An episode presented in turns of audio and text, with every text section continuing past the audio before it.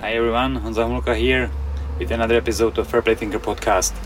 This time in English, because our guest is Brian Lacey, who started commentating Oktagon events recently and he's been around the game for quite some time, so I believe you'll enjoy it. Before we start, I will quickly mention my partners. First one is B-Side Magnesium. Check their website. I will put it under the podcast and under the video. And the promo code is Homolak10, the same one, the same promo code you can use for goldnutrition.cz. And for choctopus.tv, you can use the promo code HOMOLAG15 to get 15% discount. Don't forget to follow MMA Shorties, who are the media partner of this podcast. And let's do it. Just try to say something. Bonjour, je m'appelle Brian. J'ai 12 ans. Où est la piscine? Uh, jambon. Jambon. I know just the Le Cochon, eh, j'habite à Kladno. That's all I know. That's it. Dobrý, vypadá to dobře. Bam. Alright, welcome to the van. Welcome to Happy the to van. have you, have you here. Hey, thanks for your participation. No worries. Happy to see you again. It's, uh, it sounds like a horror movie. G- Land in Prague, get Yeah. driven to a, a car park and Exactly. kept in a van. But you get good at drinks, so Good it wasn't for free. drinks. There you I go. mean, no problem. that, that makes it. So happy you are here. Uh, we'd like to ask you something about yourself because you are new to Czech fans. Yeah. You do the commentary for Oktagon MMA now.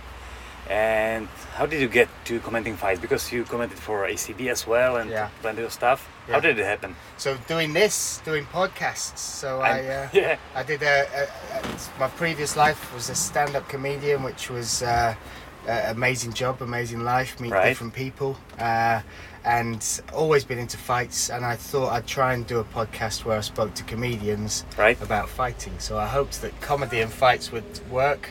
And while I was doing that, some people approached me and said, "Do you want to?" Uh, to do some interviews with real fighters and I was like yeah Right? yeah, so from there it kind of spiraled, but everything was just from doing doing a podcast, doing it as a as a hobby, Okay. as a passion project, um, and then somehow I'm in a van now in Prague Doing a podcast. Doing a podcast. So, like, it's It's just- full just- just a circle, right? This is it. Yeah, I've, I've made it, mum. I've made it. And about the comedy, did you make a living just by doing comedy? Yeah. So Wow. I did did comedy for 15 years.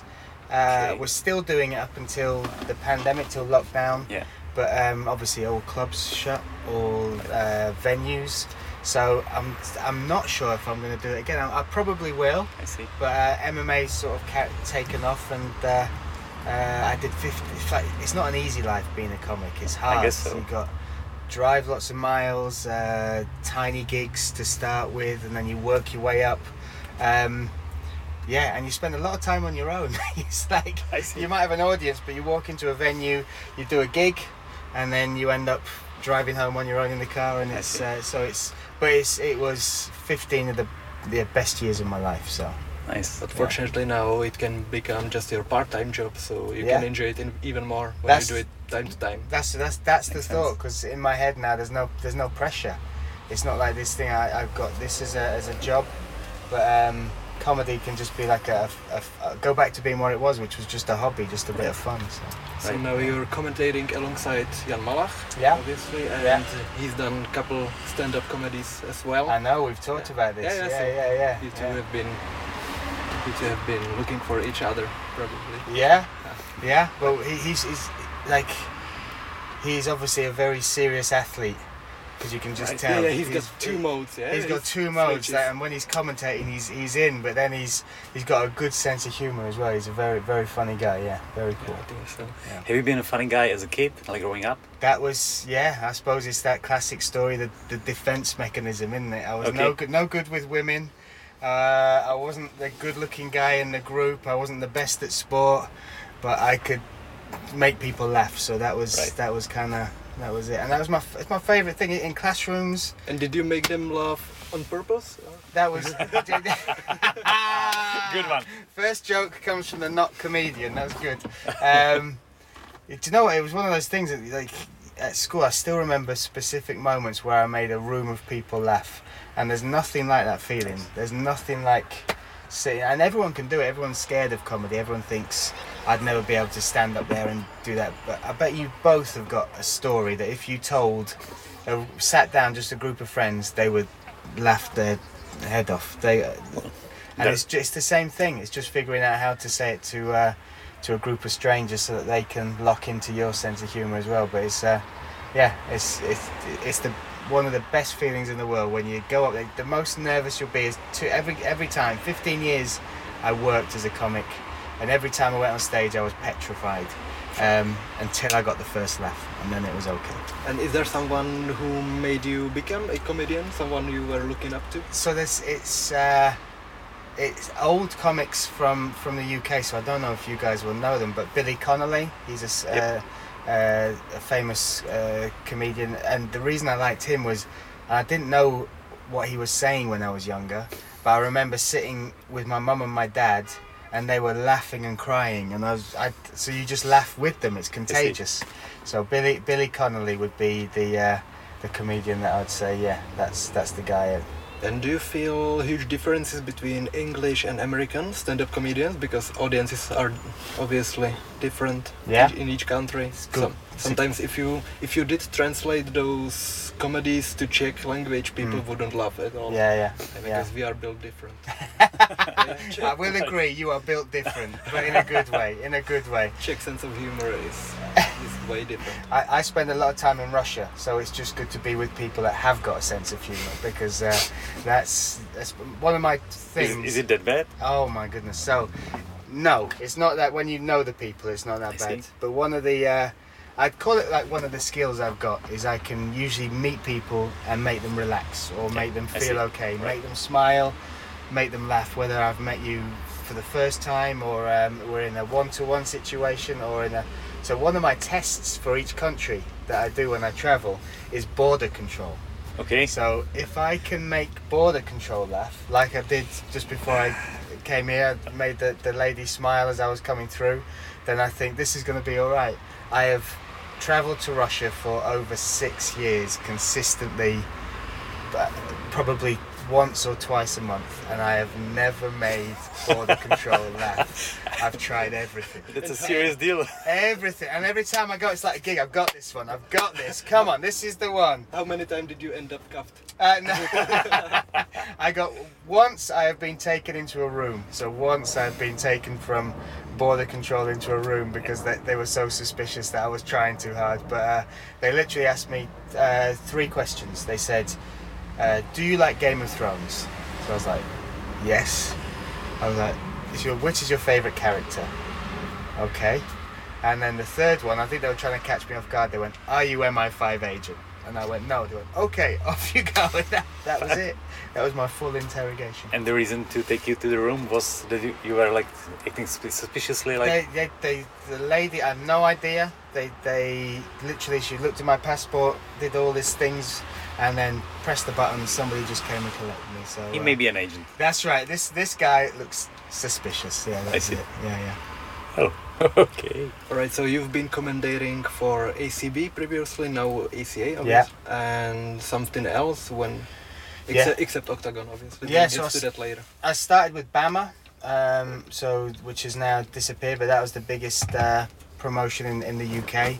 Right. And I, I Yeah, you said BAMMA before when it, when we were talking about it. I, I heard Obama. So I Obama, like, yeah, Obama. he he brought me in specifically to uh, commentate on on big meetings that he had. Makes uh, sense. Or with him and Michelle when they were arguing. Um, but BAMMA was the first one, so they brought me in just to do the press conferences. They they were they were um, looking to try and just. I, I, do you know? In the in the UK, before the Conor McGregor thing, it was pretty dull when you got to press conferences. People would say the same things, so they wanted to try and get some more out of fighters. So I uh, I would do interviews. I'd try and um, get more out of them, not necessarily cause beef or problems, but just try and get their personalities out. So they they started using me for that, and then from that I did the broadcast, and it was while I was doing that that um, ACA contacted me, and or ACB as it was then, uh, and the next thing I know I was in Tajikistan. so Okay. it's, it's like, what's going on? But um, so yeah, it was it was it was quite quick from the the time I did my first podcast to the time I was commentating for the first time. It was probably probably about eighteen months. Nice. So yeah. It's a quick start. That's good. That's good. Yeah. You mentioned Tajikistan.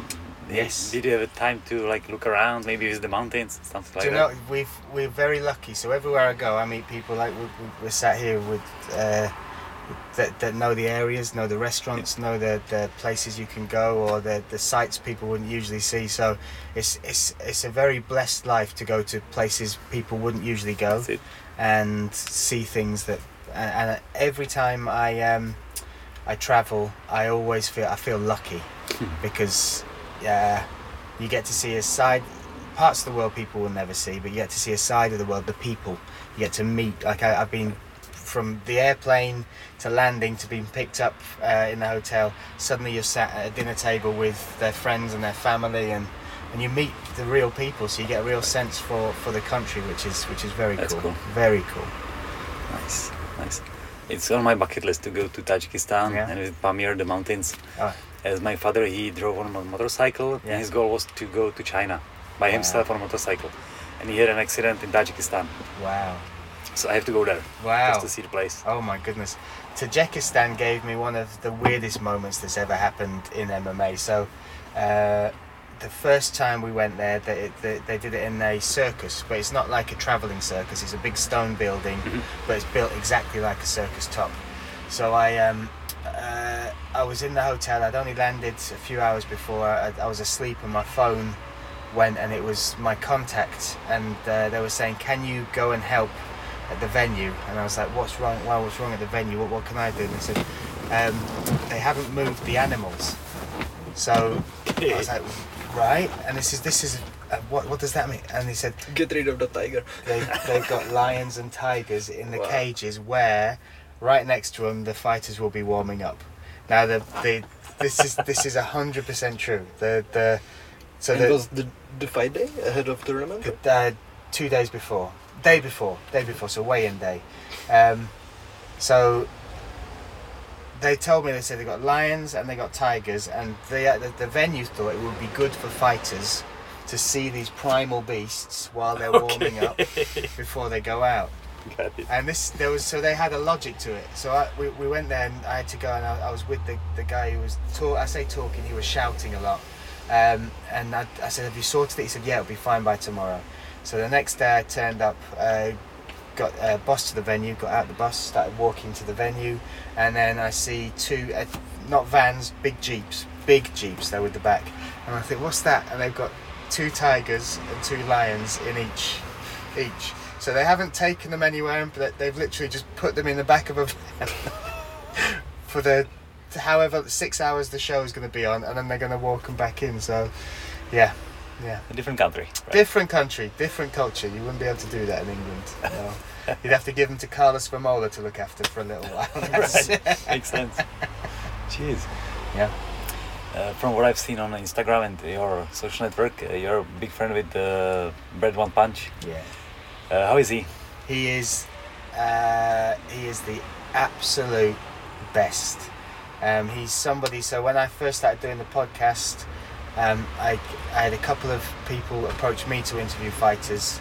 So I kind of got the, the guts to reach out, and he's somebody I've watched from WEC um, all the way through into UFC. Uh, and he's UK. He's, he's like he he epitomised our fighting style. He's uh, he's technical. He's got good wrestling. Like we're not usually wrestlers, but he's got good wrestling. But he loves to fight.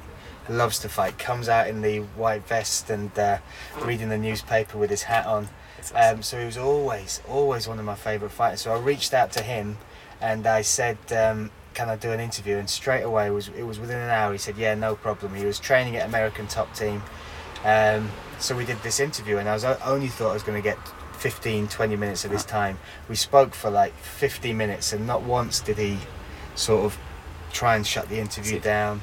Um, I, I did a thing as well where I, I, like you just did, I look at the Instagram or I look at their Yeah, Facebook see. and I scrolled back and I found some stuff from years ago uh, that I asked him about. So we we ended up talking all about how he proposed and how his stag do and his wife. So not just about fighting, but about them as as people. And I got the the best message I've ever had off of um, uh, his wife after the interview. So it went out. And she said that's the first. He's been a fighter for all these years. That's the first time he's ever sounded just like him. and I, I took that as a compliment. That's nice because It is. hopefully I opened him up. But from there, he was the one um, that when I was uh, sort of doing the work with BAMMA, he reached out to me. He was doing a program called Wimp to Warrior, where you take people who haven't fought before, train them for six months, and then they have a fight. And he reached out to me and said, "You're always talking about fighting. Do you want to have a fight?" I was like, Okay. okay. So, uh, so he trained me for six months for my first fight, and uh, it was an amazing experience. It was, uh, it was crazy. It was hard. It was. It's, it gave me such a good insight into not just the fighting side, but the sacrifices, the little mental side. Well, the big mental side of fighting, Makes like sense. like carrying an injury into a fight, how much that plays on your mind, uh, how. So it was it was just an amazing experience. I lost the fight. That's all we're gonna say. And it was under amateur rules? Amateur rules. Three, yeah, yeah. Head kicks were allowed.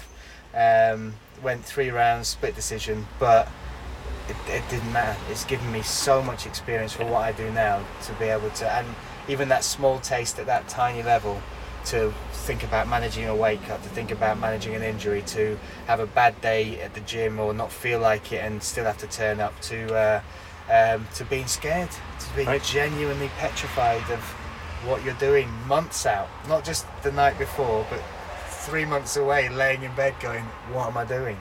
Um, so yeah, but from that, so since then we have we did a podcast together. We've worked for BT Sports for the, the UFC. Uh, now we do ACA commentary together. Um, so he's, he's he's one of those, and he, he is he's better than I would have dreamed to meet him. Like he gives everybody his time. He is whether it's to do with training or if, if you need a lift somewhere or uh, you need some help or anything. He's he just so when you meet your idols, you kind of hope that they're going to be okay. Right. And he is like he's. Like we just had some crazy messages today, um, and it's still it's nuts. Um, I, I, we, we were in Sochi two weeks ago, um, and we were on the rooftop of Sochi with Mats, and he's beating the crap out of me on the floor, and I'm laying under him, and I'm going, I'm getting beaten up by Brad Pickett on a on a hotel roof in Sochi. This is amazing. This is this is amazing.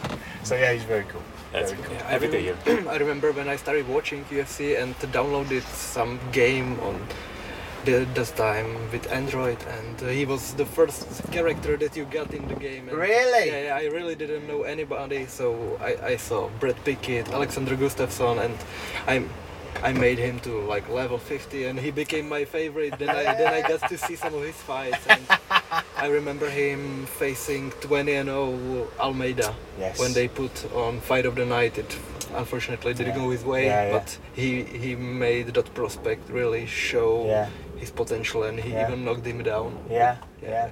He was that like- he was that close, and this is this is the thing he's, he's talked about. Not like he that um, he fully accepts the loss, obviously, but what he was he talked about is him as a fighter, and this is the the brutal part of this sport.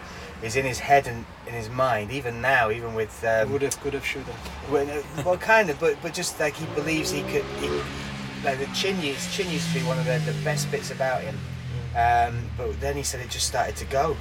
It just started, to, and he and once he once that happens, then you, he fights differently, and he, he's talked very openly about it before.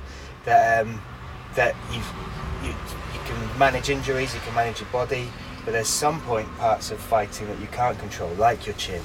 Um, and when it starts to go and it's just gone, then you can't fight the same. And so he's uh, he's been very honest about that. I did meet Thomas Almeida when I was in Brazil.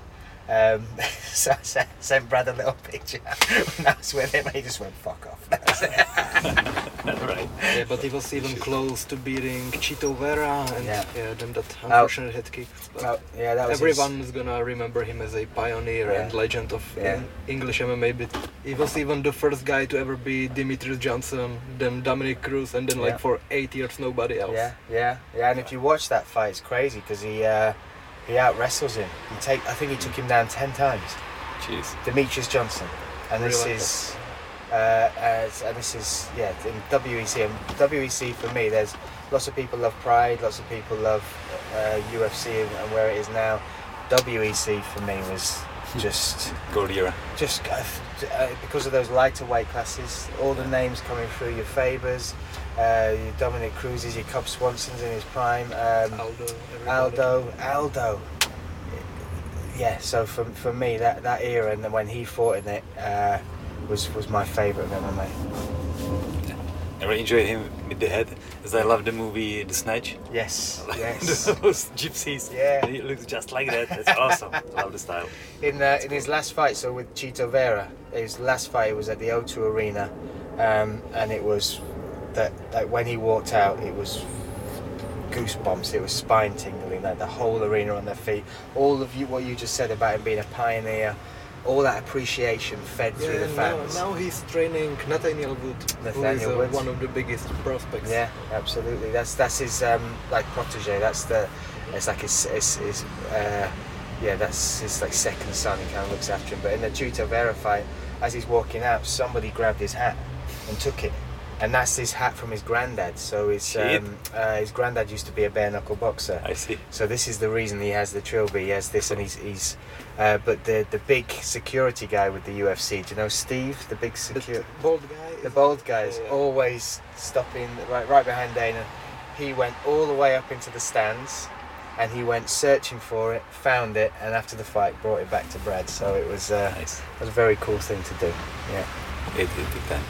How could you dare to take it from him? How? Understand? How do you? Yeah, yeah. Maybe they didn't know the story behind it, so they, they were just like another Everyone's head. just grabbing it. Yeah, even yeah. even yeah. when you're out of context and you see someone losing and coming out of cage and you take his head. What Yeah, yeah, yeah, yeah. What's what's this? What, what low life for you, Right. where somebody's just lost in Right. front of all these people and the big like their dreams have Yeah, been in the fight broken. he was winning. Yeah, yeah, and then then you have to take take the hat exactly. How did it happen that his wrestling uh, was so good? Um, so I will f- put it down to who his who his best friend is, Mike Brown. So he was one of Mike Brown's main training partners when he was Uh-huh. king of WEC, um, and so he travelled to America, and the stories of the rounds that they've had, and he, the way he tells me how good Mike Brown was. Like he talks about a lot of fighters. He talks about people he's been lucky enough to coach or train with or watch live. But Mike Brown, um, yeah, he's he's and you can see he's transmitted that into his coaching now. It's like he, he is such a genius of the sport in all aspects. But uh, the fact that he had uh, Mike Brown as his main Training sparring partner. partner has got to be the, the reason because his wrestling was as far as the UK.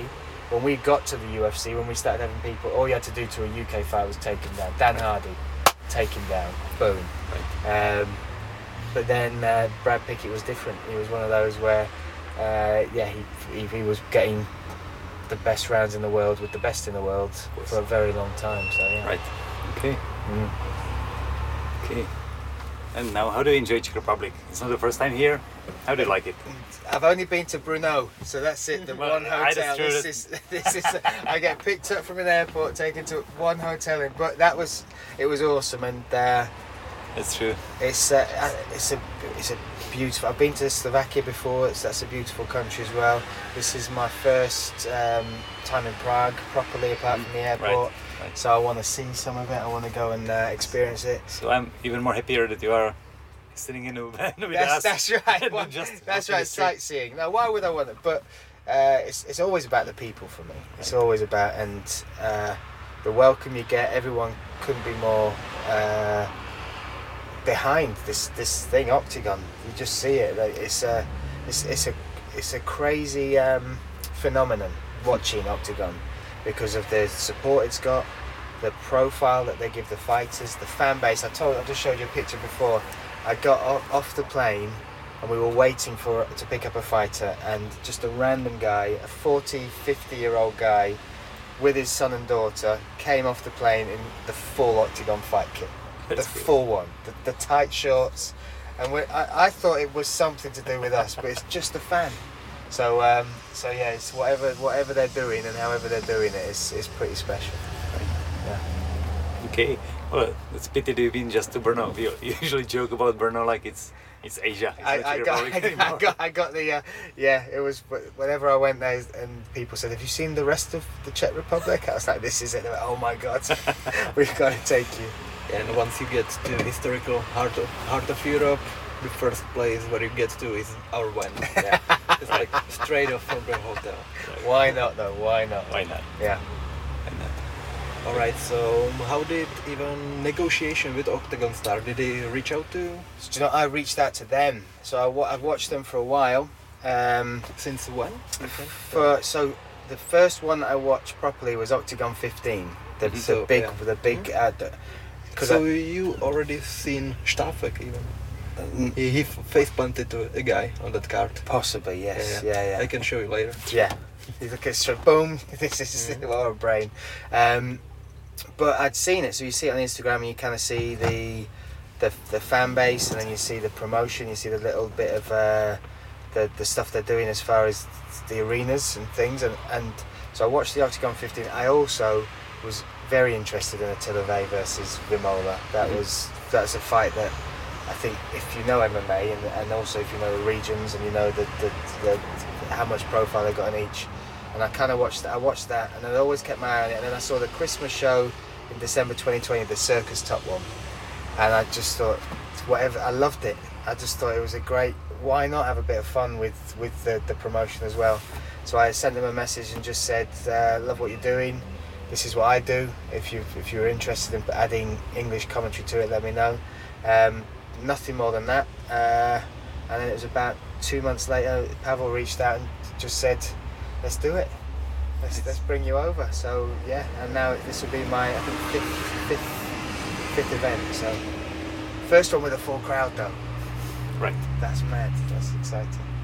When I met you for the first time, I was even surprised how deep do you studying fighters because you it's not like you watch their recent fight, you you become even fan of them. Yeah, yeah, totally. Watch like five six fights, and you sometimes know even more about fighters than we actually do. Um, like this this job, it's not a job. I am. It's really not a job. I'm so lucky to do it, and it's. I've done sales before. I've worked in pubs. I've worked in shops. I've done stand-up comedy. Um, I've never worked as hard as I do now, and that, like as in. But I find myself at two in the morning, watching somebody's debut or watching a fight or trying to find highlights somewhere um, on on a fighter or what, looking at their Instagram to see who they're training with or if there's anything else going on in their life or whatever else I can add. And I, I- I sometimes find myself, and I think that's the that that is for me it's the best thing because it doesn't feel like work. I'll sit there and I'll do as much as I can because when I am uh, commentating, so if I'm doing fights here uh, to uh, people in England or America, they might not know who uh, Gabor is. Right. This is he's a big name here. They might not know who Vémola is. They might not know Pudilova. They might not know their story. So I, I feel like it's a big responsibility of mine. I can just turn up and I can watch a fight and I can tell you what's going on, or I can ask the questions to like Jan or to Brad Right. or to uh, Hanny. Uh, I can ask them questions to open it up to the audience. But I think because I'm the play-by-play guy, the guy that's not about the technique, I've got to tell the story. I hope by the time Red Corner and Blue Corner comes out, I've told you something about both of these that makes you pick a side, that makes you see deeper than just the person stood there about to have a fight. So, um, so I, I absolutely love it. I, I, I, if I can, if I like, even when I'm in a taxi with uh, a fighter, I'll talk to them, and they won't know I'm doing it for my notes. Ah. I'll ask them questions, or um, I'll just try and find a little bit out about them that maybe people wouldn't know. Um, what their life is like outside of training, uh, the challenges they've had, the, anything really. But for me, it's um, I, I find it's a it's a big responsibility that I'm lucky enough to, to have. So yeah, I do the I do the work. Although my wife has now put a ban on me doing the work in bed because I'll sit, she'll go to sleep. There's the something about it, to be yeah, honest. there, there's something. but um, if I'm watching fights at two in the morning, I've got my iPad there and she's asleep and I'm twitching like that. She- the other night, she, she went, "Get the fuck out!" she was like, "No more fights in bed." Right, okay. And do you remember like the stuff you see, or you do some notes, or how I do notes, yeah. So, uh, but I, I've, I've got, a, I don't, I don't know how I built it, but I've got a very good memory. So, um, uh, yeah, I, I study fighters and if, like from fights, if, if there's no footage or Brad will phone me and say who did this guy fight, I can usually tell you what what happened and Nice. then uh, uh, and moments. Yeah, it's, it kind of gets ingrained in you a little bit. So yeah, yeah, Yeah, I always remembered the only, only thing that I liked. Yeah, when I had to learn something to school. yeah, Yeah, it was difficult to me to remember, but when, when it comes when it comes to fighting, yeah. It's so easy. Yeah. when, once you love it, Yeah, and when once you really want to know more about these guys, Yeah. yeah you will remember usually. Yeah, yeah. I mean, he's crazy. We do the breakdowns and we spoke he sh- about they've it. showed me, and honestly, I kiss. He's always like, it was UFC 148, Yeah. I guess. And It's it's the, true. li- it's the little Fuck. details, like you did one about the low kick with um, uh, Sandhagen. Yep. Yeah, the yeah, setups with the low kicks, and then the, so you got the jump knee against Frankie, and they are minute details. But Yeah, this is, this is a sport of detail. Sometimes I see a fight that I saw two years ago and see even more, and it makes Yeah. me fascinating. So Yeah. I share it with the people That's only so in Czech good. language, so for now. No, for now we need it in English as well because I like this. Uh, then then there's something like copyright infringement, Yeah. and it's Right, entirely going, something we have to go on the dark web. We have to get your own channel on the dark web. right. This is- Make it work. Right, right. Okay, and about the upcoming event, Oktagon 26, yeah. uh, which is the fight you're more, more like the most excited about? Um, the, there's for me there's obviously the, there's the, the main event which is the belt which everybody should be drawn to but there are some rising stars in Oktagon that are going to get some big tests you've got Teresa Badar um, who's got the most experienced opponent she's she's ever faced. Um, Zvabova as well she's got a tough test. I think Pudilova as well. And these are all female fights. They are I think they're really serious tests for, for each of those those those fighters. Um, so yeah there's I was Zvabova obviously have I said that right? Zvabova? Sabova. Zabova there you go. I got told yeah. Uh, uh, I'll get it right on the night don't worry uh, but that head kick knockout she did last time. that was awesome. It was phenomenal. And the the, the that that that girl is tough. The, the Greek girl Nesta was extremely strong. She didn't give her an inch. I watched that back before I got on the plane, and she just walked forward, and it was like she was not willing to give an inch of territory. And even though they were this close, the, the shin came up round the back, and that's for a young girl. And then when you meet her afterwards, I know her nickname's the, the Silent Killer, but um, so gentle. So then you're just like you, you just wrapped a baseball bat around another woman's head, and you're just being so quiet and just sipping your drink, and it's fun. So uh, I think there's there's some there's some yeah some big stars. Which one? What, what's caught your eye? Which one's your? Well, I'm looking for, for the main event Yeah. because I think this fight is gonna be better than the Karlos one. Yeah. I think Style this matchup, wise. style wise, Style-wise, yeah. it's gonna be yeah. way more interesting. Yeah. But he's coaching Šormová. and I'm Okay. co- coaching Magra Oh wow. for, for like striking, so I'm looking forward for her Yeah. because she's so hardworking. She's been in the game for so long, Yeah. and it's hard to find her opponents and stuff like that. So yeah. she, She was supposed to be scheduled the last two yeah, events, exactly, right? Yeah. exactly. Yeah. So her camp was like I don't know six months maybe. Yeah. Yeah, her and Bleda, it's the same thing. They are. It's a way too big risk to take it, and Yeah. they don't have such credentials to to hype you up when, Yeah. once you win. So if if they offered you Bleda, who is 19 years old and fought th- three women, Yeah. and, and she's way better than her record shows, Yeah. why would you take it? So Yeah. Then you get three people who decline it, and the fourth one, that brave girl, Yeah. who take it. Yeah, totally. But she looks very good on the pads as well. Like the the is it now Holden or the the behind the scenes show that they they do. Yeah. Um, yeah, she was doing some like spinning stuff against the bag and things like I this. mean, and- it's just her. s- you know, It's not secret anymore, but it's Yeah. her weapon that Yeah. she really can use. yeah, yeah, yeah. But she, yeah, she looks very like hungry. Yeah. You can tell that. You can just feel that off the. Uh, off the, the little interviews that they did, that she, she's got emotion, but she's she's ready to, to let some Yeah. stuff go. We started working together before the Oktagon Underground tournament, which is like a year ago, Yeah. and she was always more like a ground, ground, ground game fighter. yeah. So we started with striking a little bit more, and she did really good in the uh, in the underground rules, which were more of a striking rules. and since then she's just stepping up. So Yeah.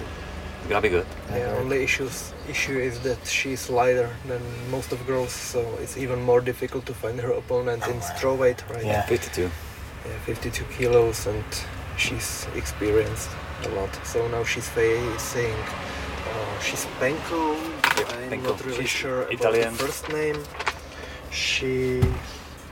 Yeah, Kia, Ki- Chiara Penco, who fought even in Bellator. Yeah, but Bellator Europe, so she she won her last one, right? Um, so she's got some experience.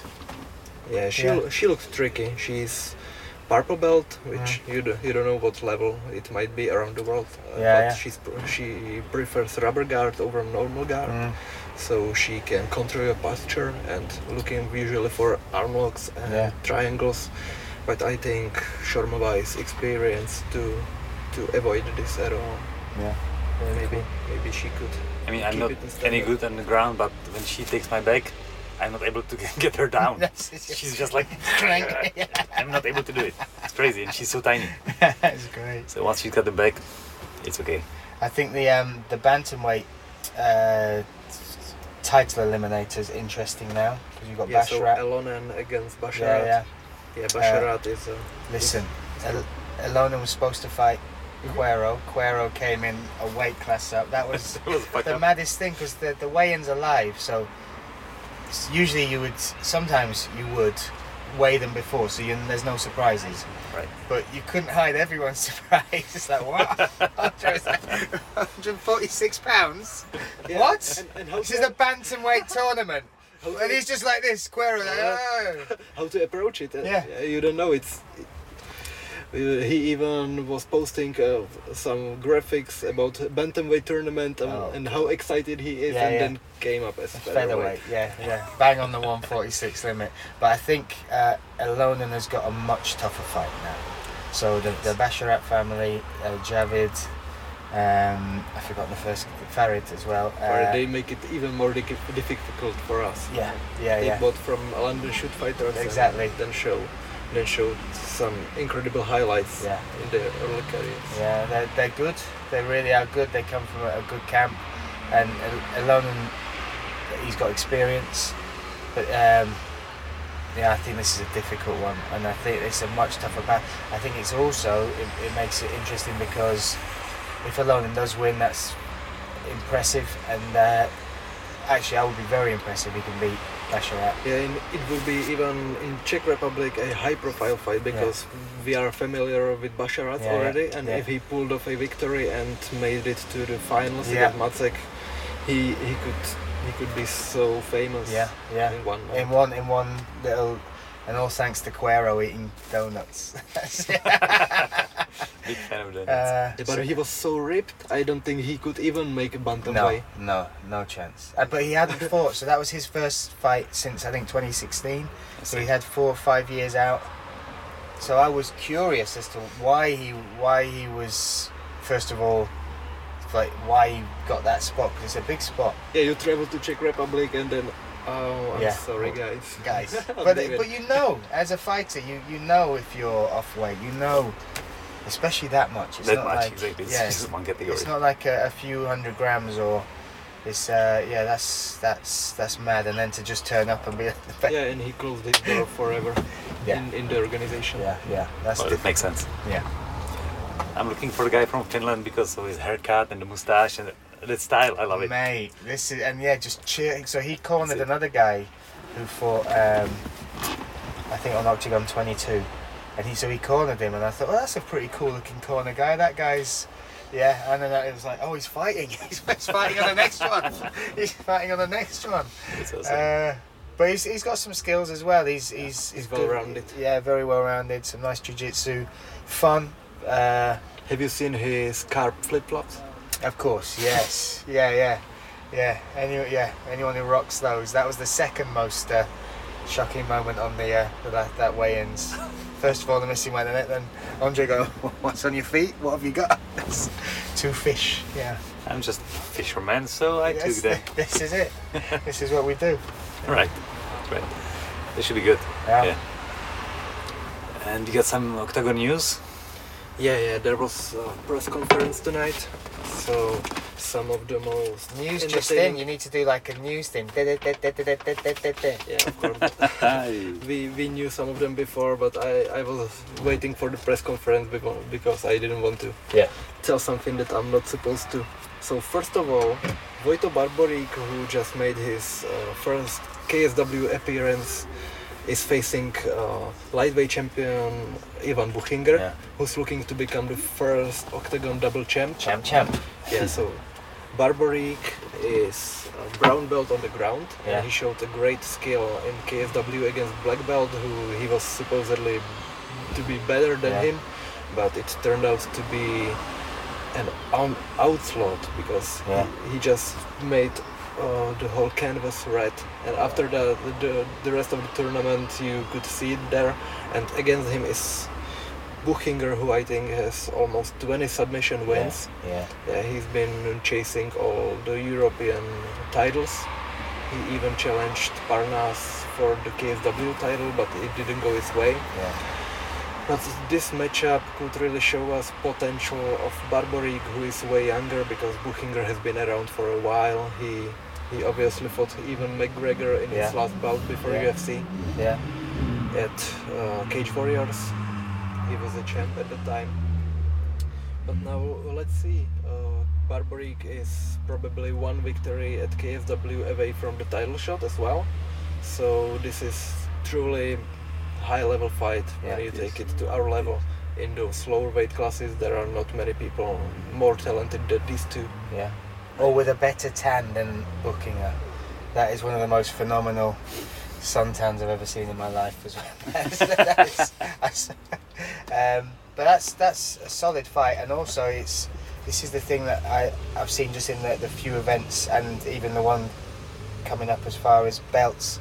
There's some real talent coming to Oktagon to, It is. to challenge for the titles now. The belts are, are starting to mean something on the European scene uh, in particular. So you look at that, that's uh, it's very cool for Buchinger to look for the, the champ champ, but you have somebody coming over from KSW who's proved themselves already. Um, I mean, it's, it's gonna be a tough fight for uh, Buchinger. He's awesome. I lo- love that guy. Yeah. But with the even- Barborík I is bigger, favor- younger. Yeah, yeah. It's gonna be hard. yeah, yeah, difficult. But yeah, the the the, the Paradisa fight with Booking, I was so Im- impressed and surprised with what he was able to do. So he's one of those fighters because he's got the experience, because this is his turf, really. This is the, and it, he can use all of that. He can use all of that. Have you ever seen him warming up? Buchinger? No, He does yoga. he does yoga. Everyone's hitting pads and like Yeah, pummeling. he's doing downward dog. there like- This is That's it. That's it. Just this kind of guy. exactly. so this is gonna be a good fight. Yeah, and I I even uh, favor Barborík in this one because he, he's gonna be I think faster. When it comes to the ground, it it's it's way more sloppy than in gi or grappling. But I I'd really favor Barborík in Yeah. all those areas. good fight. Which do you know which card that's on? And then that's where that. Uh, that be? should be on uh, 11th of September in Bratislava. Okay, nice. Then the second one, it's I don't think it's the same tournament. I just Yeah, yeah. it like that. It's Brito against Kníže. I remember when I was talking to you for the first time, and we were we were discussing who we are looking forward most that Yeah, night. yeah. You you bring you bring up uh, brought up uh, Brito against Bricek, Yeah. and I was like, yeah, looks great on paper, but I I think it will be more of a lackluster. Yeah. And then Brito came up, Yeah. and, and he just wiped him. Yeah, he's um, he's he's that good. Like when you look at the fights he's had and what he's he's travelled to fight as well. So he's fought in Russia before. he, Um, he got robbed, I thought. a total robbery. Yeah, that the one loss in his last, however many it is, you watch it back and they don't even. So even you can, even the fighter when he's finished, you can see the uh, the demeanour of the Russian guy. He's, he's not like he's won the fight. And then when Yeah, I they, thought it was a no-brainer, but they were hundred percent no-brainer. This is this was a it was a a, a hometown decision that was in his home, literally in the, the, the opponent's hometown. But he, he dominated him, and it, that would have been his yeah first decision win. So all of his other wins are finishes. All of his other wins. Suspicious. So, uh, but uh, But it was before the fight against Bricek. right? Yeah, he the lost and then yeah, yeah. Then he lost. So he lost that fight, but he didn't lose it. He, in my eyes, he won that. And then he did what he did to to, to Bricek. Uh, his striking's that good. He he's got that power that is hard to he dropped him with a jab. with a jab. It's hard to describe. Some people have that touch. It's, it's one of those things where you might not look. He might. Well, he doesn't look like he's heavy set or be a power puncher, but they they've got the technique, the timing, the range, and they've just got that death touch, and he's got it. He's, so I I think. Uh, against Kníže, that's I think that's a tough fight for Kníže, uh, but it's going to be so interesting because it's Kníže. It's like one of those things you you kind of uh, it shouldn't be an, an adjective. It shouldn't be a way of describing it. It's like McGregor. You can't pick it because it's McGregor. It's one of those where you never know what's going to happen. And with Kníže, he's he's defied so much already, and he pulls out victories from crazy. And he's so tough. He's So tough, tough. as nails. And you heard about his leg? yes. So yeah, I yeah, heard that about he can't bend it at all, and he's But- still wrestling and kicking with But it. But also striking with it. So the footwork is so important when you're closing down an opponent or uh, getting range, and it's mad. It's it's crazy to watch. It's it's he's fighting with one leg, but he's he's made it into a weapon. When he's on the ground in uh, side control or half guard, that post does not move. Right. Yeah. You cannot break it. You are pinned to the ground. So he's turned a, a disability into an advantage, which is But- mad. And people say when he kicks you to the leg or Yeah. something, it's like if you if you get hit with a metal. Yeah, yeah, it, it literally yeah, is. yeah. It quite literally is a, a big metal bar. Yeah, But e- even Vémola, who who fought him and beat him quite comfortably, comfortably, he said that his background in judo makes him makes him really tired when- once he's trying to Yeah. take him down. yeah, And the other thing that you take him down on the on that healthy leg, yeah, then he cannot he cannot use the second one Yeah. to stay. yeah. And once you're attacking the other one, it's so difficult, and he throws you Yeah, easily. that's crazy. But think about Brito when he fought Bricek, and there's a, there's a big gap between lightweight and welterweight. Yeah. Yeah, those those 15 pounds or 7 kilos. And he used to fight at lightweight, then he moved up Yeah. and fought Gabor. Yeah. And everybody was like, yeah, he's gonna be, he's gonna be, uh, or, or speed is gonna be on his side, uh, but he's not gonna be strong enough for the weight class. Yeah, Yeah. he's gonna go get thrown around. And then he came against Bricek Yeah, and you can see that he understands those ranges so Yeah. well that he knows the punch will not hit him he doesn't flinch at all Yeah. and instantly instantly counters but the the um, the Gabor one, that, that was not a fluke knee. Of course That not. was a perfectly he knew timed. that takedown was and coming. even the fact that it's a glancing knee that it caused the big cut, but even the uh, the fact that it's that close, that was meant to be that close. That he, he knew he was coming and he timed it with the jab. he knew his head would be lower Yeah, than it was. totally, and step and used that that, and it was beautiful. It You, was. ca you watch it and, and people are like, no, that's that's a lucky win. That is exquisite. That is, it might be ugly to watch the blood and everything else coming, but as somebody who appreciates, again, that thing of, of understanding timing and range, uh, and then having those weapons, not just being a, a, a a fighter that's limited in their vocabulary as far as what they can use. He's, he can hurt you with anything. He's got spinning attacks. He's uh, lot. He can stay long and use range. He's um, he he's especially in this promotion.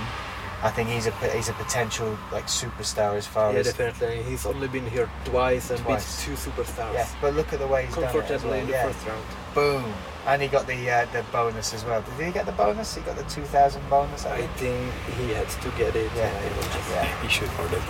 of course Yeah. Alright, so let's move on. Another one is Bojan Veličković against Alex Lohoré, who are two welterweight prospects from outside the country. Yeah. Yeah, both of them made it to high, higher leagues, and Bojan even fought people like Darren Till, Yeah.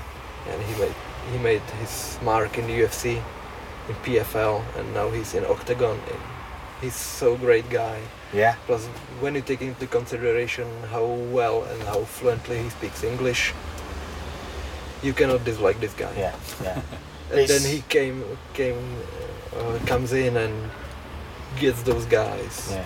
easily, destroy them. Yeah. Like for when he when he appeared for the first time last last tournament, it was even better than I would Yeah. suppose. Yeah, the leg kicks. He picked picked that weapon perfectly against a very athletic uh, opponent, very strong looking opponent, and he took his base. And the first kick was the story of the fight. So he buried it right into that. Yeah. So when you were able to hear it in the hall. Yeah, yeah. Yeah. And you know when that sciatic nerve, when it's all the way down there, when that that gets, it's it's one of the things when I, people who don't, uh, who've never been kicked in the leg, kind of go because you watch it and you see fighters take lots of them. You Yeah. see fighters kind of Well, conditioned It to. depends. Dep- yeah, it depends. That's it. But even like two or three, and they're like, "Oh, he- why is he limping or anything?" But you, you're like, "Please let me kick you in the leg just once, just once." I So you remember know. the first time I, I someone did it Even to me. with shin guard. Even with shin guards. Hurts as fuck. even with shin guards, even like I remember the first time that I was doing any sort of striking thing, and there was basically it was just one two kick, and the guy just went, and it wasn't even hard, and I was like, what the fuck is that? like I was like, I can't do that lots of times, and they go again, and I was like, oh, And you can condition outside a thigh, but not the calf. no, the Once calf, you get not down here, not not when you got in there. You see it with like Michael Chandler when uh, yeah, yeah, that that's the- nerve. Yeah, the peroneal nerve. Uh, so, so yeah, but this is a great fight. This is awesome. Lohoré is a, a, a character. He, uh, he's, he's a very uh, what do you call it? Polarizing individual. You kind of love him or you hate him, or uh, but he's done so well in Oktagon, even with his losses. Even with his losses, going up a weight class, going to middleweight, uh, fighting Leandro Silva, taking him to a decision.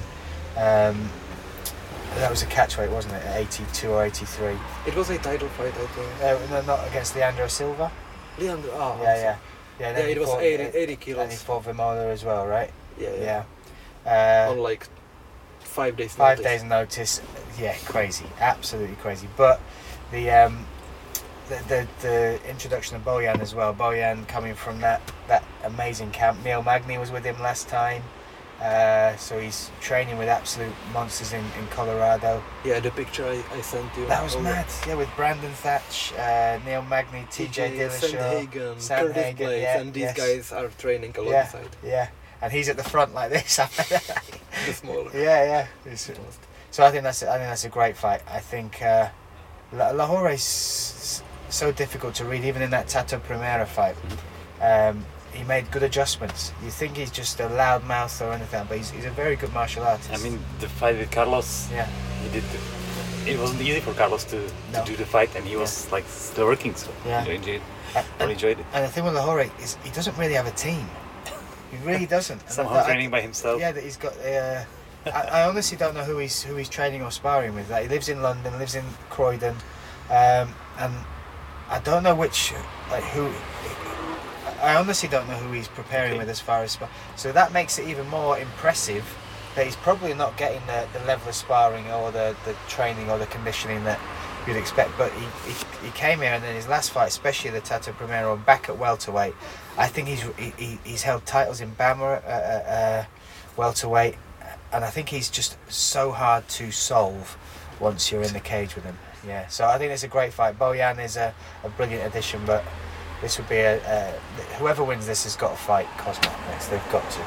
It's got to be the next one. But the welterweight so stacked, It's so good. and they're still signing new and new Yeah, fighters. yeah. Another welterweight matchup that came to my mind, they uh, they announced today is Robert Pukac against Matej Kertes. Yes. Kertes, once he gets to Oktagon, he's from Hungary, Yeah. and mm, their language is is so far from from Slova- uh, from Slavics Yeah.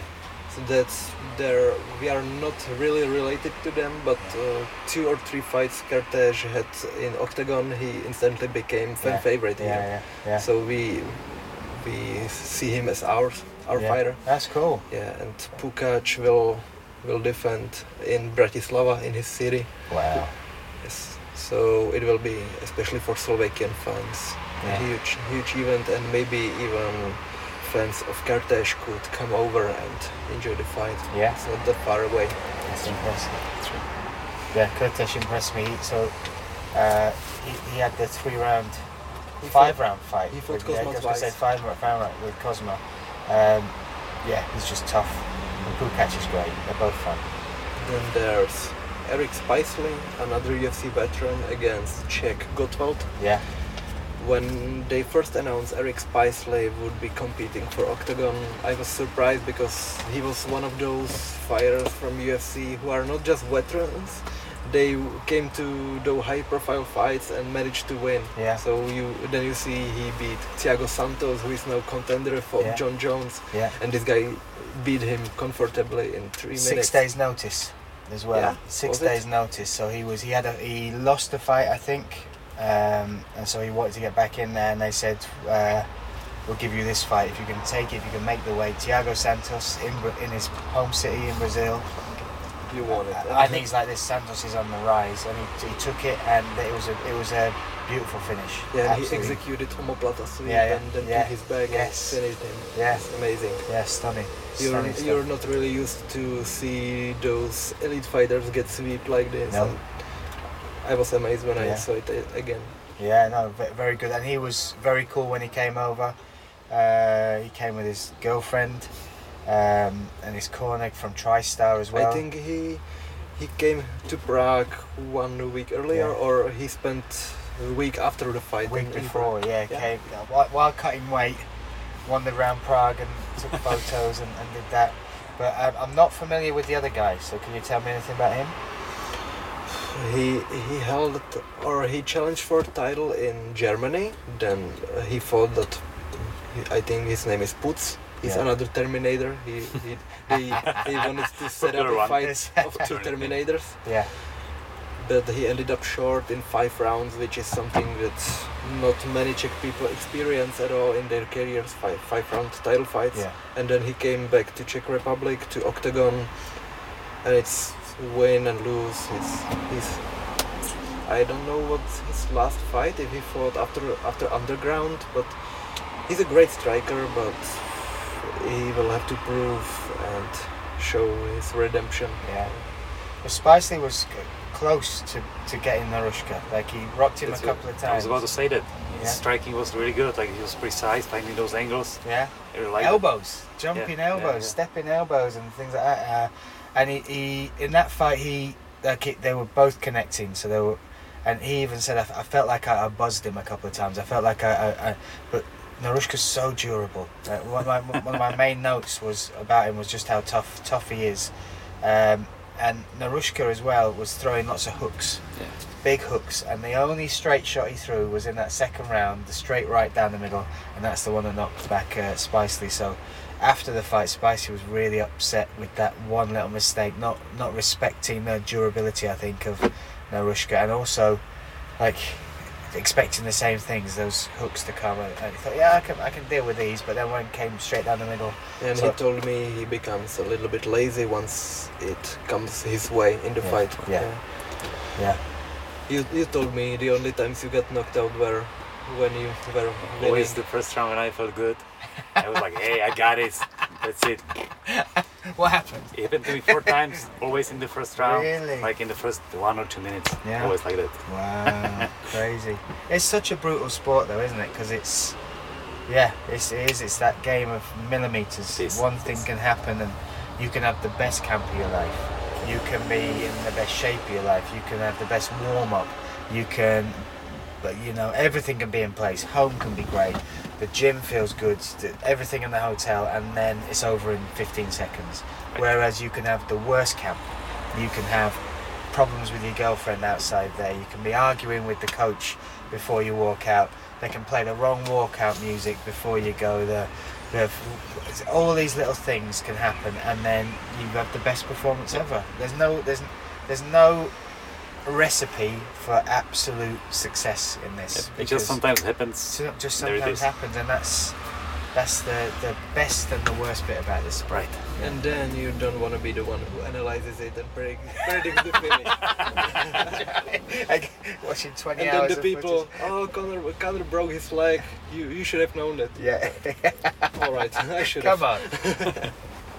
you should have had access to those doctors' Alright, uh, so- scans. Another one is Mikulášek against Bolo.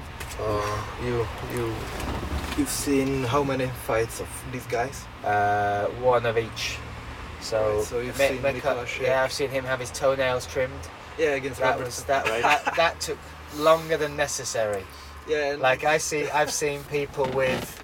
And camera guy was enjoying it. I know. I was like, there's, there's some foot fetish going on here because it was zooming right in. It was watching the referee trim them, do this. I thought I was going to paint them at one point. And, and like I've s- I s- I've got quite uh, a good stomach for the, the, the gore that comes with fighting. So the cuts and the uh, the, the the welts, the bruises, and that.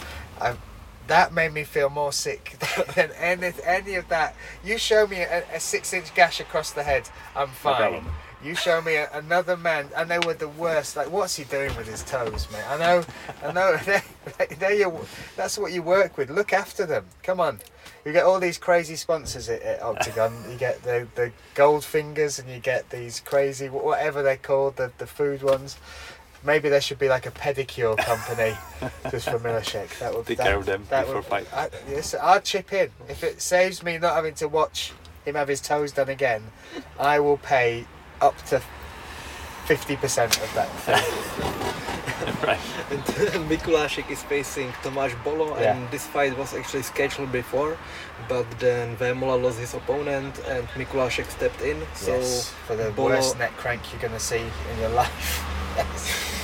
I think it's uh, the Steiner recliner from WWE. The that- Steiner Steiner recliner. recliner, right. My God. Right. Yeah. Yeah, and uh, when I was watching the press conference and ahead of Vémola Mikulášek, it Bolo was just in very back of that, and nobody was asking him anything, and it, I, I felt bad for him. Then he fought Kalashnik, and uh, in it was at uh, welterweight, and now he's coming back to middleweight because the, the cut was very brutal, and it could be uh, a part of the performance. And now it's in Ostrava, which is Mikulášek's home, hometown. Even though, or despite his uh, results, he, he he's lost many times. He's still popular, Yeah. especially in there. So it will be for the fans. Yeah. Yeah, This, this is the other thing you see with these fights and this, these cards. So tomorrow, oh Saturday, sorry, there are fighters that have got records of ten and nine or eight and six, and like you look on, can, as a as somebody who's in the sport and then goes and watches the promotions. Usually you don't, you will see. Usually it would be very rare you'd see records almost that balanced with that amount of experience. So almost a 50-50 record, but they've got such a fan base. Yeah. Yeah, well, uh, it must be off this Oktagon challenge. Uh, it must be off, uh, but they're, they're fun fights. They have fans for reasons. So even when you, you, you look at their records, one, these are what these are some of the fights where it's, it's not just about that. You, you look at uh, yeah what they give the fans, the type of fight they'll step in there and give the promotion. So they earn their spot, and it's it's they're fun to watch. yeah, and it's even that's a great part of MMA when it's individual sport and you can recognize who's who's a good guy Yeah, yeah, how yeah. they act when they're not in front of cameras. I would say even. Yeah, and you you can make your favorites and fighters that you don't like very easily. yeah, yeah. I would say, I would just say that the Bolo is an old school fighter. He's been fighting for quite a long time. He's running his own gym. Yeah, he's coach of great amateur fighters. Yeah. So I would I would wish it to Bolo to be Yeah. honest. Yeah. Yeah, I mean, I don't know Mikulášek personally, but the think he's like like how he's showing himself to the public. I am not a really a big fan of Okay. it. So yeah, yeah, yeah. Bolo is my choice. And it's really 50-50 matchup. Bolo, Yeah. I think he's capable of taking it to the ground and dominating, make him tired. Yeah, that's where that's where I see the big hole in Mi- Mikulášek's game is is that he loves to brawl, but Mhm. technically on the ground, yeah, that might be the hole.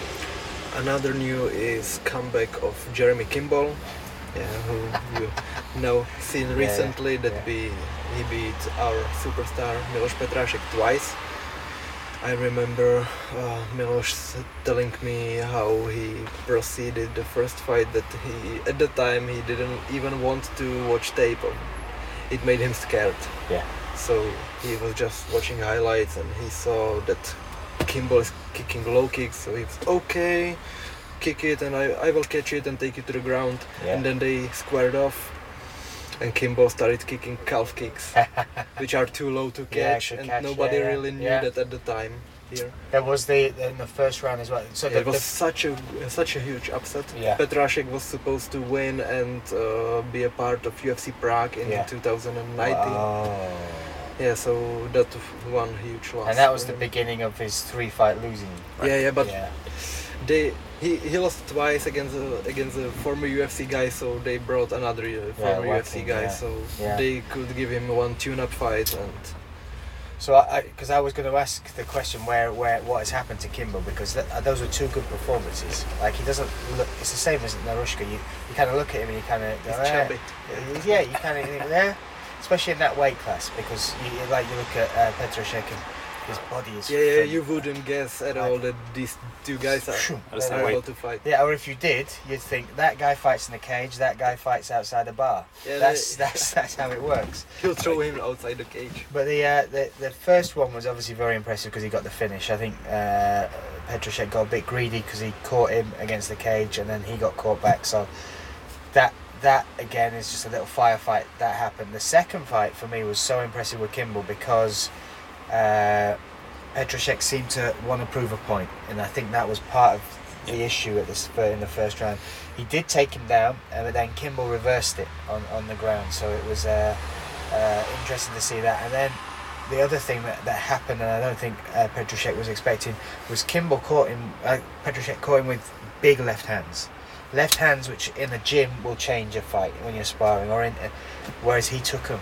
Like and nothing. when you when you meet somebody that can suddenly take everything you've got and that's your weapon, like you're right. I'm not beating you in the grappling. I, I, we're struggling against the ca- against the cage on the floor. You reverse me. I'm just gonna I'm gonna hit you.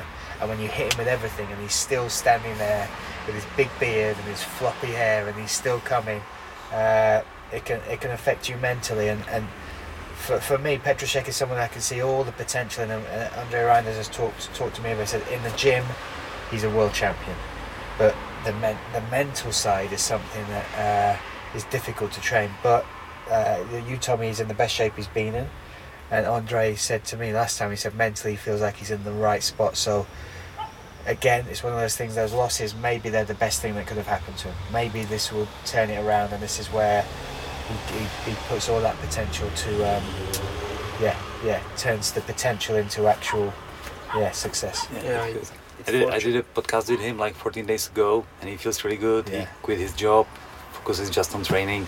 So I guess Yeah. if if any time he's gonna be in the best shape, it's now. Yeah, and his opponents, I the, the, got the taxi with. I got I get his pronunciation wrong. Na- Naraf, Naraf, Neferanovic. Thank you. Um, you have to sit next to me when I'm commentating. Is that okay? Whisper it into me, or I'll just pass you the mic every time I've got to say it. Uh, so he has he has a full time job. He, he works on a farm, his own farm. So he, Nice. he's uh, so he's doing the crops, the wheats, the the, the the all the barley and all that stuff. So he was talking to me about how hard it is to train while you're doing that. So when when, when you switch, and that's a physical job as well. So then you've got to get the energy to train in the morning or train afterwards. So uh, those little switches and pe- people kind of it's a leap of, of faith to, to quit your job, Right. but actually it can make a huge difference in, in preparation. Yeah, Yeah, You have to take the risk if you are serious about it. Yeah. You just have to do it. yeah, yeah, yeah. And he, for some time, called it a day. He didn't want to compete anymore, and fortunately, he realized that it was his life. And Yeah. if he if he did realize it at 35, Yeah, it would have been too late. So now is the right time. He's I think 27 or 28, and he could still hit his prime and Yeah. show even more than he did. And and he's uh, he's loved by a lot of people. You can feel that because he does the uh, the analyst's job as well. So they bring him in for the studio for for Oktagon. Um, everybody talks well well of him as far as just he's. In fact, it was uh, it was Betty who was telling me. I, I, asked her about a few of the fighters that I was unfamiliar with, and she was saying everybody loves this guy. He's just Yeah, good always, energy, always positive. always positive. Looking great. Yeah, exactly. Yeah, I hate him. What a prick. Yes, big. He's great, but you can just tell that there's, and that's that's nice, isn't it? That's that's when it's not just a, a promotion where you're just a fighter, where actually they they they, they yeah, yeah, they like you, they want you to, to succeed. But I think it's a tough fight as well. This this um, opponent is, yeah, he's a bit white. Uh, it's like his record. If you look at his record, it's patchy. but um, he's tough. He's very tough, and I feel like with Petrášek, when I watched that Kimball fight, if he's winning the fight, he'll keep imposing himself. But when he's not in the front seat, that's when I think those questions come in and, and a bit of hesitation. So, yeah, it's a good test. Uh, when uh, Robert Kenyo, Czech black belt, was in this podcast, he was telling him a story about Petrášek facing Andrash, who was a black belt Yeah. and uh, and the great uh, great uh, ground fighter, and they on purpose took a gi, yeah, Andre and Milos, uh, with his white belt, tied it wrong, and came came to face off. And can you imagine how Andrash felt when Milos made him tired and tap him, him. tap him out uh, Wow. via triangle or arm triangle? Wow. Nice. Wow. Part of a mental warfare. Yeah, yeah. White belt, white belt power. Right. it's the same thing with Magda. She's uh, like, she's been training for so many years, but she doesn't uh, get any belt. She's not a blue belt, purple belt, nothing. She always says that I'm a proud white belt, but she's so good. That's a, So da- it's a dangerous thing. They did it with uh, one of the UFC fighters. I've forgotten it was. It wasn't a very well known one, but he was. Uh, but they sent him to a gym, as he went with, a, with lots of black belts, and he went in as a white belt, and then they filmed it, and he tapped them all out. it's just, it sucks. yeah, yeah. Yeah, Gordon Ryan had to earn at least purple belt because Danaher, when he took him to gi training, he, Yeah. wa- he was able to tap out all the uh, high level bel- black belts. So Yeah. it would, uh, w- wouldn't look great if he was a white belt Yeah. and out grappling everybody. Yeah, yeah, yeah. So- Just take the belt. Just Yeah, put it on. Yeah, right go, away. Ah, go. come on. Yeah, whatever. yeah. Okay, is there another announcement or that's it? Uh, that's it from announcements. I think. Focus at the Gabor with the Yeah, Štáfek? this one, this one. So, uh, to make you more familiar, Jakub Štáfek is a Czech actor who is who is uh, known, I would say, the most for one TV series which Yeah. which is watched by 50 plus people for 15 years now, and then he made himself a name acting uh, one one washed up football player who used to be the biggest prospect and now he just drinks and parties Okay. a lot and uh, d- uh, then he had i think his amateur boxing or even uh, professional boxing debut in one tournament and he showed a great skill he was technically sound so uh, Ondra Novotny uh, may, made a project with him and uh, a guy named Benko Yeah. and they were brand new to MMA. So they had, as you said, like six or nine months to, to prepare and fighting in front of sold out O2 Arena. This, this was the, the Yeah, the Oktagon Oktagon 15, 15. Yeah. So fight started and uh, Benko refused to touch gloves and uh, immediately went for a takedown. so, and Štáfek kept it on the on the feet and knocked him out with some. It, it didn't look like a big punch, but he hit it right to the spot, to Yeah. the button, and the guy went unconscious face first. Wow. Yeah, so it was his first and only MMA fight Wow. and now he's supposed to box Gabor Boraros, who's one of the most famous uh, guys all around First here. win. Was he the first winner? Yeah, yeah, yeah. He, he he won the title from the reality show on Yeah. Oktagon One, Yeah. which was which was in front of I think 2,000 people. Wow. right. They, they were Wow. even lucky to sell it out if, if they did. I'm not sure, Okay. but you you can see you can see the contrast Yeah. between shows today when you are lucky to even get a ticket Yeah. Yeah. and it's it's not that long time ago maybe four years probably three even Wow. so now gabor and uh, stafek will face off in boxing match under we don't we still don't know rules yeah but it will be boxing professional rules i, I guess and it will be an, another underground show Oh, So okay. there will be modified rules Yeah. made f- mostly for thai boxers yeah. and maybe even some fights, uh, pure Thai boxing. Yeah, it, it's the very first octagon event uh, between the ropes. Okay. Wow. Okay. In, in an actual ring. Yeah. So it's gonna be the same event as uh, It Vémola versus It Marpo. would make sense because they don't really want to make too many shows and it can make some huge, huge numbers Yeah, when you right. make these two matchups. Yeah. So would this be like a Jake Paul fight in in America? Is this something similar? Is this Yeah, guy? you might I mean, say. is this guy known for his personality, or is he a talker, or is he just? uh, Is it is it different? Well, he did the performance pretty good. He knocked that he's, guy a, out. he's a Yeah. showman and, Yeah. He's uh, a showman. and Yeah. that, that football series, uh, as I was, I was- remember he came for weigh-ins with a helicopter or something like that. Oh, there you go. So, There you go. We should do the next podcast in a helicopter. That's. Uh, well, I had to save up some money for that, I guess. Uh, it's brave though, because Gab Gabor can bang. Absolutely, he's scary little like scary. I was gonna say scary little dude, but don't let me him hear me call him little. Uh, so yeah, that's that's crazy. But again, this this is the thing. They, they Andre and Pavel seem to know how to tap into. Yeah. I think it's a good matchup for, for the for the views, Yeah, for sure. exactly for views. Yeah, yeah, definitely. yeah, you can take uh, some brand new fans to the sport. Yeah, Not, not the ones that you could, that you would really wish to. but they will pay. I think Yeah. I think these are the ones that write those uh, hate comment comments under videos and stuff. Keyboard they're used to it. warriors, those ones. Right, yeah, right. yeah. I was supposed to fight Gabor. It was Oktagon 3 two. I don't know, it was in the beginning. But I got a staph infection. I have to pull up, pull up, pull up the fight. Oh, But we were scheduled to fight. Dude. It didn't happen. Maybe Yeah. luckily, I don't know. No, that would be fun. That'd be good. And Back in the days, it could have, could have been good, I guess. Yeah. It was like 50 50, Yeah, I guess. But that's cool. That's it's very a cool. But Staph infection is no joke, though, right? it's not. It's no. not. It was the MRSA version, Yeah. the shittier one. And Oh it happened in Thailand. And I came back home. The infection was still running. My hand was like this big. It wasn't good. No. Horrible. Horrible. Right. Right, so that that might be it for today. That's the, that's the event. Right. Right. Something All else right. you want to discuss? No, I don't know. Anything you like.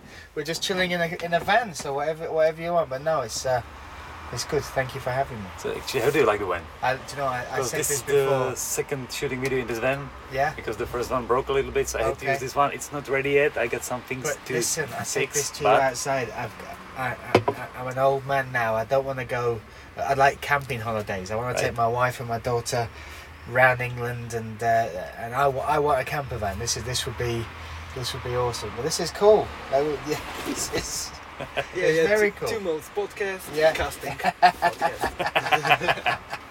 so, right, yeah. just change the angle of the camera. And, people have because we're sat just literally but where people can walk but people have been looking in and i think Right. they're half expecting us to be shooting porn this is uh, but now we're just talking mma guys Fortunately for us.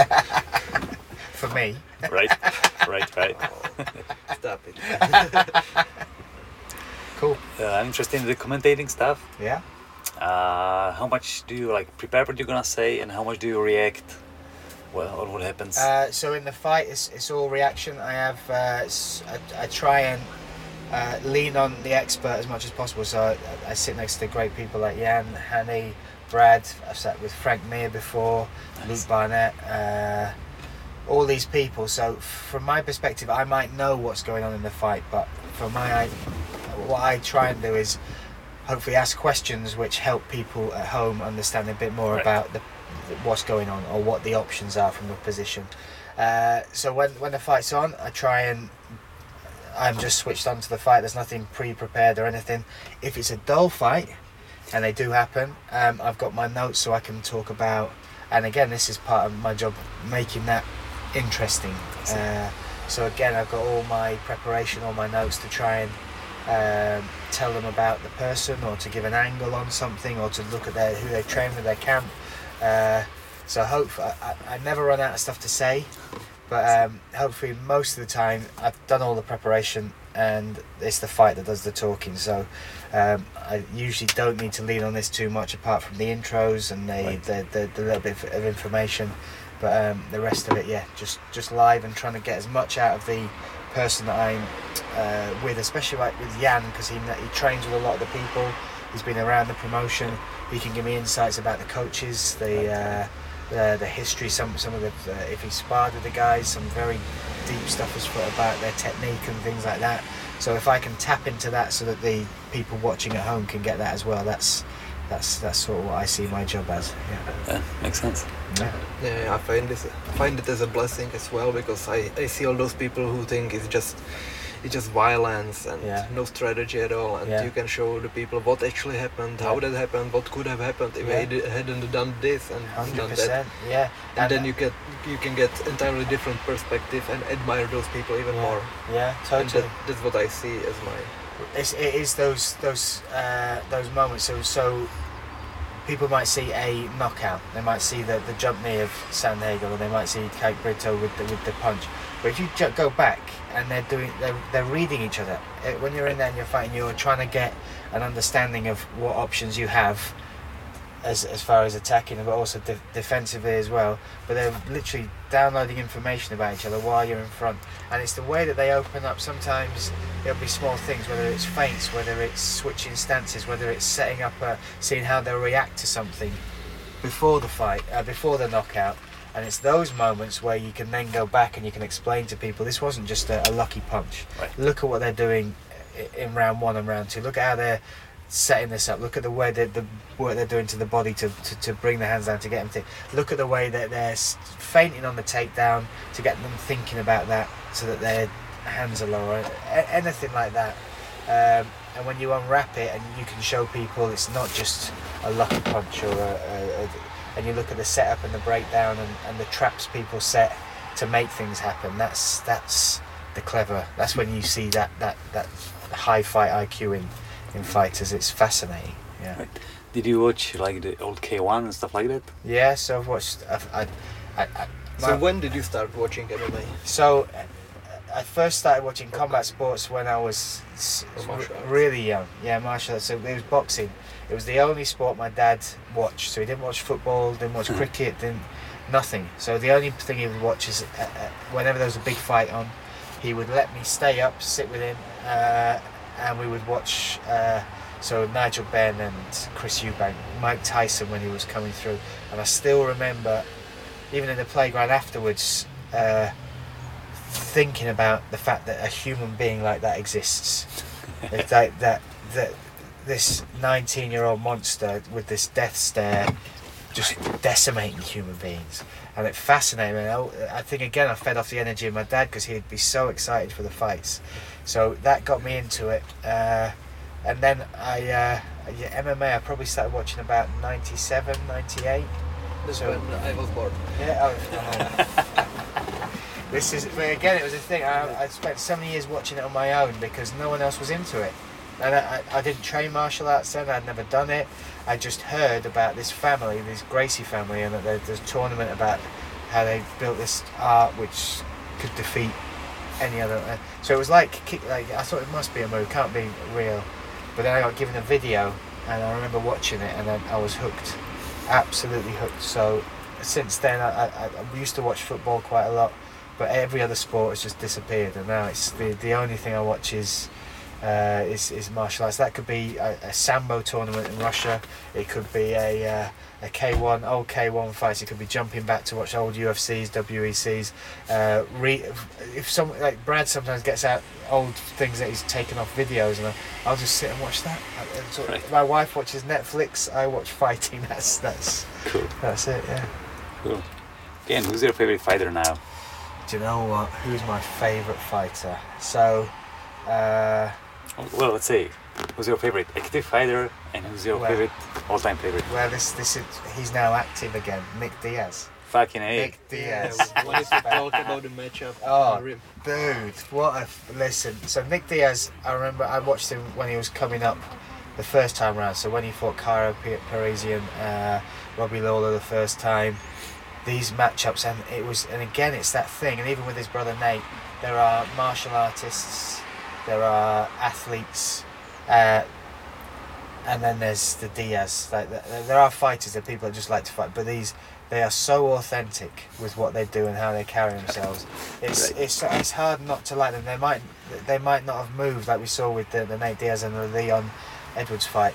They might not have moved as far as uh, as far as the sport has with it, but there's a reason they get all that adoration. They, they come to fight. They don't sell out. They uh, the, the other clever thing as well that five round fight, the five round fight for Leon um, Edwards, and they showed why they needed it because he was losing uh, all the way to that fifth round, and then he caught him. Right. And I, I wouldn't say that he was going to win the fight then, but you can see that they know that's a weapon. They know, listen, if we're in the street and we are, this is, there's no time limit, and there's, I'm going to keep coming.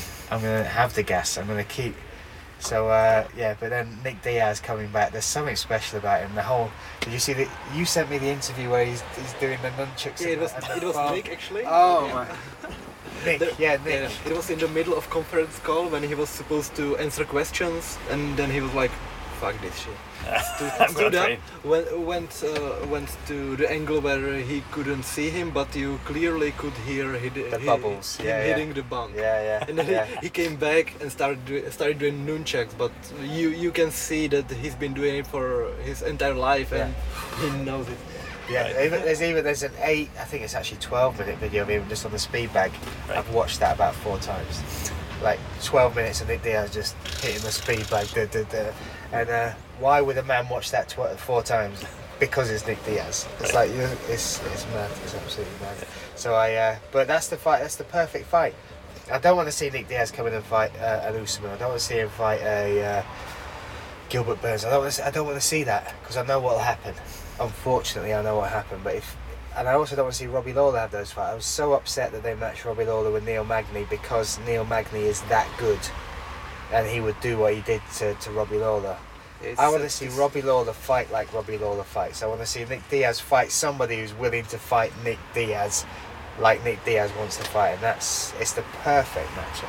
Yeah, yeah, these these guys are so so favorite fighters uh, Yeah. for everyone, and they made it to status of legends. So do you don't want to make them gatekeepers No, at all? no, it's but- unfair. But what uh, the first fight was mad as well. It was. Oh, it's- Stockton. Stockton. Sto- There you go. The, the the initial, but it's uh, yeah, it's perfect. It's absolutely perfect. And I just added five rounds again. They're having five rounds, so An event. yeah, yeah, awesome. That makes sense. All right. Let's finish on Nick Diaz. Let's yeah. He deserves it. He deserves it. Yeah. And I will finish with saying that I enjoy your English commentary more than on Rustin Ah, Czech. thank, thank you, mate. I appreciate it. Thank Right. you very much. Good. Alright, so I Sweet. think that's it. Take care. Thank you for being here. Thank you for having me. Appreciate it. Thank it. you. Thank Always you. a pleasure, buddy. Thank, you, my friend. Thank you.